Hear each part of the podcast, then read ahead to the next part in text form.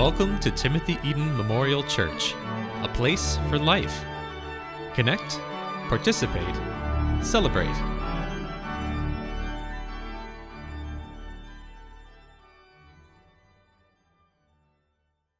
Good morning. In addition to the scripture that Lori read from the book of Joshua, hear these words from the letter to the Romans.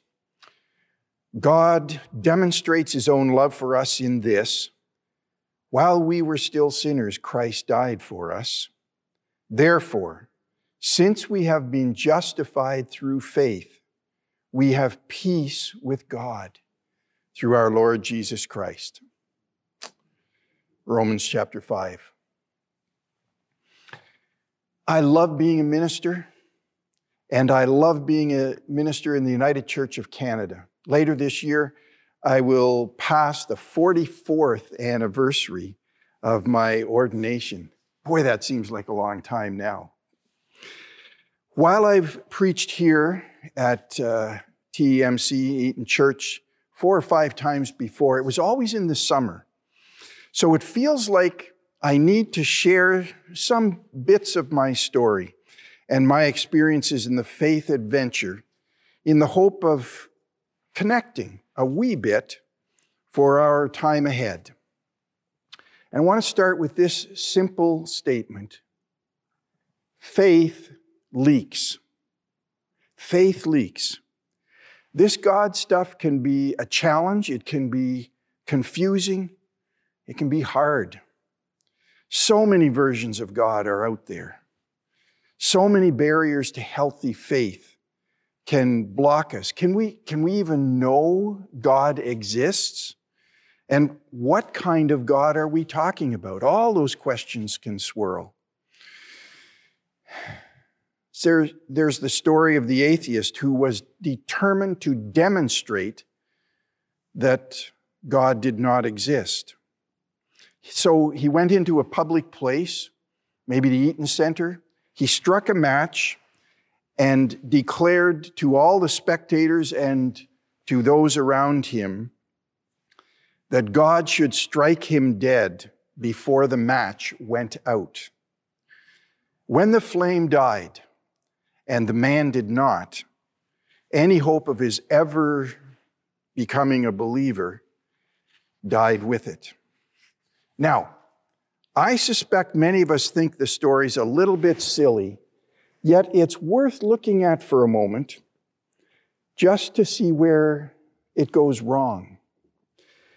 In our story, this confident atheist concluded that because the Almighty did not strike him dead when challenged to do so, then God doesn't exist. But there are other ways to understand the man's survival. It may be for example, that God doesn't want to play silly games fabricated by foolish atheists, and He doesn't want to play by their invented rules. Or God may think she's under no obligation to react just because those who don't believe in her want to put her to the test. Or again, and by the way, you saw that, heard that, her, him, God is neither. So I'll use different pronouns. We know it's God. Again, it may not be part of the divine nature to wipe people out, even if they're silly enough to challenge them to do so. And for that matter, this might actually demonstrate God's true nature of mercy and grace because he refuses to destroy someone who doesn't believe in him. It may even be that God has other plans for this unbelieving person. So, what can I believe? What do I believe? And what do I suggest as a United Church minister? What do I suggest that you believe? and that you live by. I've had, I've had several experiences. I'm going to convey a couple of them to you that have clarified my understanding of God. One of them was in a university laboratory. I was 19 years old, histology 101. I was looking down a microscope at the islets of Langerhans. Hope I'm pronouncing that right. They're, the islets of Langerhans are tiny secreting cells in the pancreas. And this is 45 years ago, but I remember looking and thinking they were incredibly beautiful, the way they had been prepared and stained for, for that micro, microscope slide. And these islets in our pancreas, they secrete in order that we, our, our metabolism would turn what we have eaten into energy. They're working right now on the muffin you had for breakfast, these islets of Langerhans. And I sat looking at that, absolutely awed by the complexity and intricacy of human physiology. And the more we know, the more it points me to wonder and awe and worship. We're making incredible progress in medicine, in cosmic physics, and plotting the adaptation of the species as Darwin first documented. For me, all of that leads to a God as an awesome, brilliant creator. So much made with intricate complexity. I'll give you some other examples. Dr. Paul Brand is a surgeon who's worked in East India, in Asia, for decades on leprosy patients, trying to surgically repair the damage to their joints and limbs from the disease. And he says, Dr. Brand says, I know of no procedure that succeeds in improving a normal hand. He continues, after operating on thousands of hands, I must agree with Isaac Newton. You remember Isaac Newton, the English scientist who discovered gravity and detailed the laws of thermodynamics. Dr. Brand says, quoting Isaac Newton, in the absence of any other proof, the thumb alone would convince me of God's existence. Look at that. For those of you in the radio, I'm clasping and opening up my thumb and fingers. Brilliant design and construction. Let me give you one more example. Do you know of, have you heard of the ductus arteriosus? It's a bypass vessel. It routes blood directly to a developing fetus's extremities, to the arms and legs, uh, to the brain, as the fetus is inside mother's womb. But at the moment of birth, suddenly all blood must pass through the lungs to receive oxygen. Because now the baby loses its connection to mother's oxygen through the umbilical cord. And in a flash, a flap descends like a curtain, deflecting the blood flow now through the infant's lungs. And a muscle constricts the ductus arteriosus. After performing that one act, the muscle gradually dissolves and gets absorbed by the rest of the body. Without this split second adjustment, the baby could not survive outside of its mother's womb. Who designed that? Brilliant. That kind of scientific knowledge points me to a supreme creator. And knowing that God fills me with wonder and awe. There was a song back when I was in science at university. There was a song we sang in one of the uh, faith groups that I drifted toward. Listen to these lyrics. In the stars, his handiwork I see. On the wind, he speaks with majesty. Sure, he ruleth over land and sea. What is that to me? Till by faith I met him face to face and I felt the wonder of his grace. Then I knew that he was more than just a God who didn't care, who lived away out there. And now he walks beside me day by day, ever watching o'er me, lest I stray, helping me to find that narrow way. He's everything to me. So I knew there was a God who was a magnificent, brilliant creator, a master designer. It's that second part, though. The God who's more than just a force out there who doesn't care. No. I also came to experience a God who is close and who we can lean into. And this too happened in several incidents, but the one that cemented it was a spiritual experience, one of those marker moments in life. You remember it decades later. It happened some 35 years ago. I was alone in New Jersey. I'd driven far from home, and I was about to begin a university program that I, I knew I didn't deserve to be in. I don't know how I got into it. I was feeling intimidated and isolated and a little bit scared. So on Sunday morning, I'm beginning the program the next day. Sunday morning, I took my anxious spirit to Nassau Street Presbyterian Church in Princeton. And I was alone. I sat in the back row. It was so hot and sticky that my shirt stuck to the wooden pew. But in the service, they read a scripture story and my mild interest grew. And then it moved from first from curiosity to actual eager listening. And it was the story that Laurie read to us a few moments ago about a youthful Joshua, courageous and confident. He had been sent just out of his teens, he had been sent into en- enemy territory as a spy, and he had come back.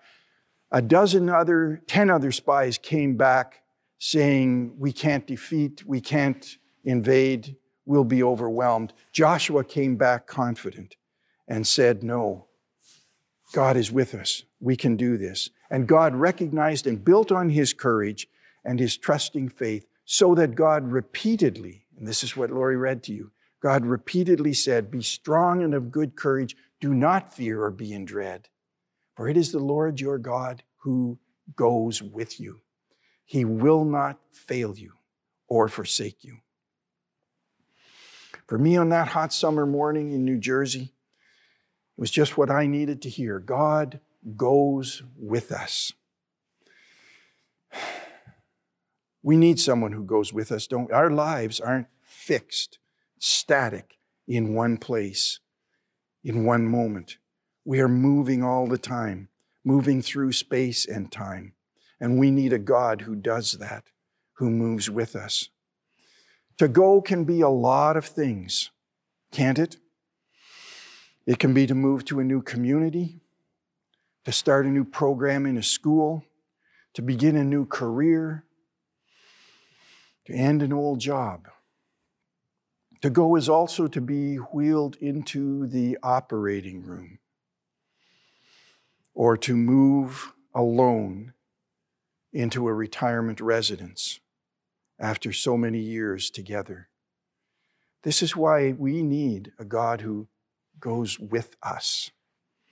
And for me, on that sticky summer morning, something changed.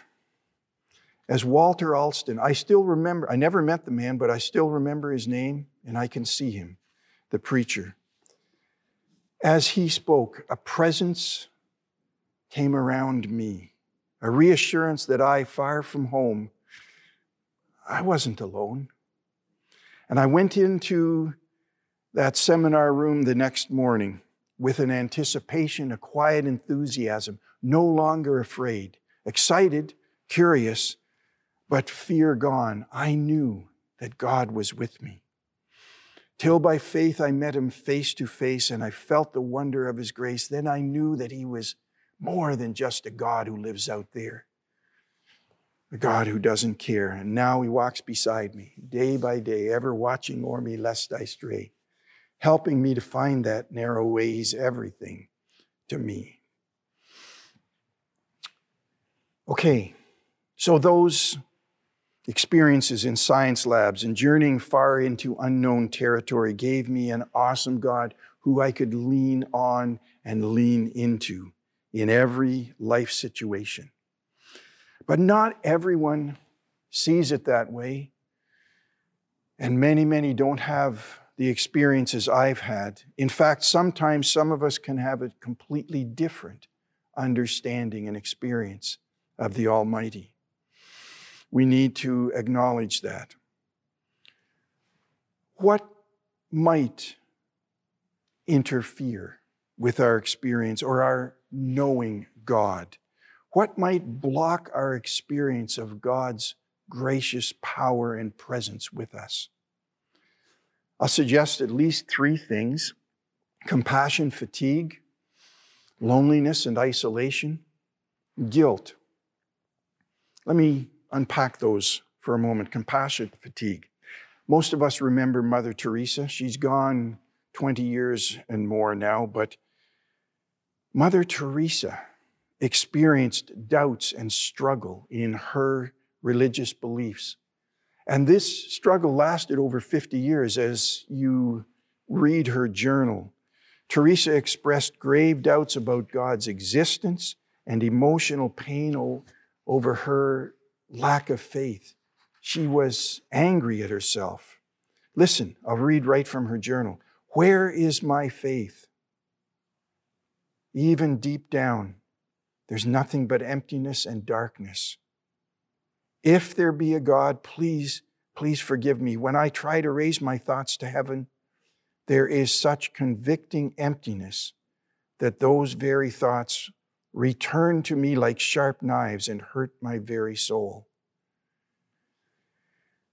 Mother Teresa, now Saint Teresa of Calcutta, saw so much pain and suffering in the crowded streets there and in the many places around the world that she was overwhelmed by compassion fatigue. What else can interfere with our experience in knowing God? I'll suggest, secondly, loneliness and isolation. Two years ago, next week, I was in Norwich, England, and I spent the better part of a day in a tiny cloistered cell that's attached to a little church in Norwich. And in that cell, almost 700 years ago, a nun lived for decades. She prayed, she wrote, she spoke to people in the garden outside. She had a little window she couldn't see out, but she could talk, and people would come and talk to her. But she lived completely for decades alone in that little cell. Julian of Norwich. We're going to do a study of her writings during Lent make a mental note. Laurie and I are going to lead 40 days with Julian of Norwich. It was hard for her. She persevered, and her writings have strengthened so many. Listen, she wrote, Pray, even if you feel nothing, see nothing. For when you are dry, empty, sick, or weak, at such a time is your prayer most pleasing to God even though you may find little joy in it. And this is true of all believing prayer. So, compassion fatigue, loneliness, and isolation. What else could interfere with our knowing God? Lastly, grief. C.S. Lewis, professor taught at Cambridge and Oxford, wrote brilliant books, both novels and theology. He was a long-time bachelor, but later in life he married. And he was very happy, he and his wife Joy, but she contracted cancer. And he lost her after a very painful battle. And his faith was jolted. Again, from his book, A Grief Observed, listen. When you are happy, so happy you have no sense of needing God. So happy that you're tempted to feel God's claims upon you as an interruption. If you remember yourself and turn to God with gratitude and praise, you will be, or so it feels, you will be welcomed with open arms. But go to God when your need is desperate when all other help is in vain. And what do you find? a door slammed in your face, and a sound of bolting and double bolting on the inside. And after that, silence.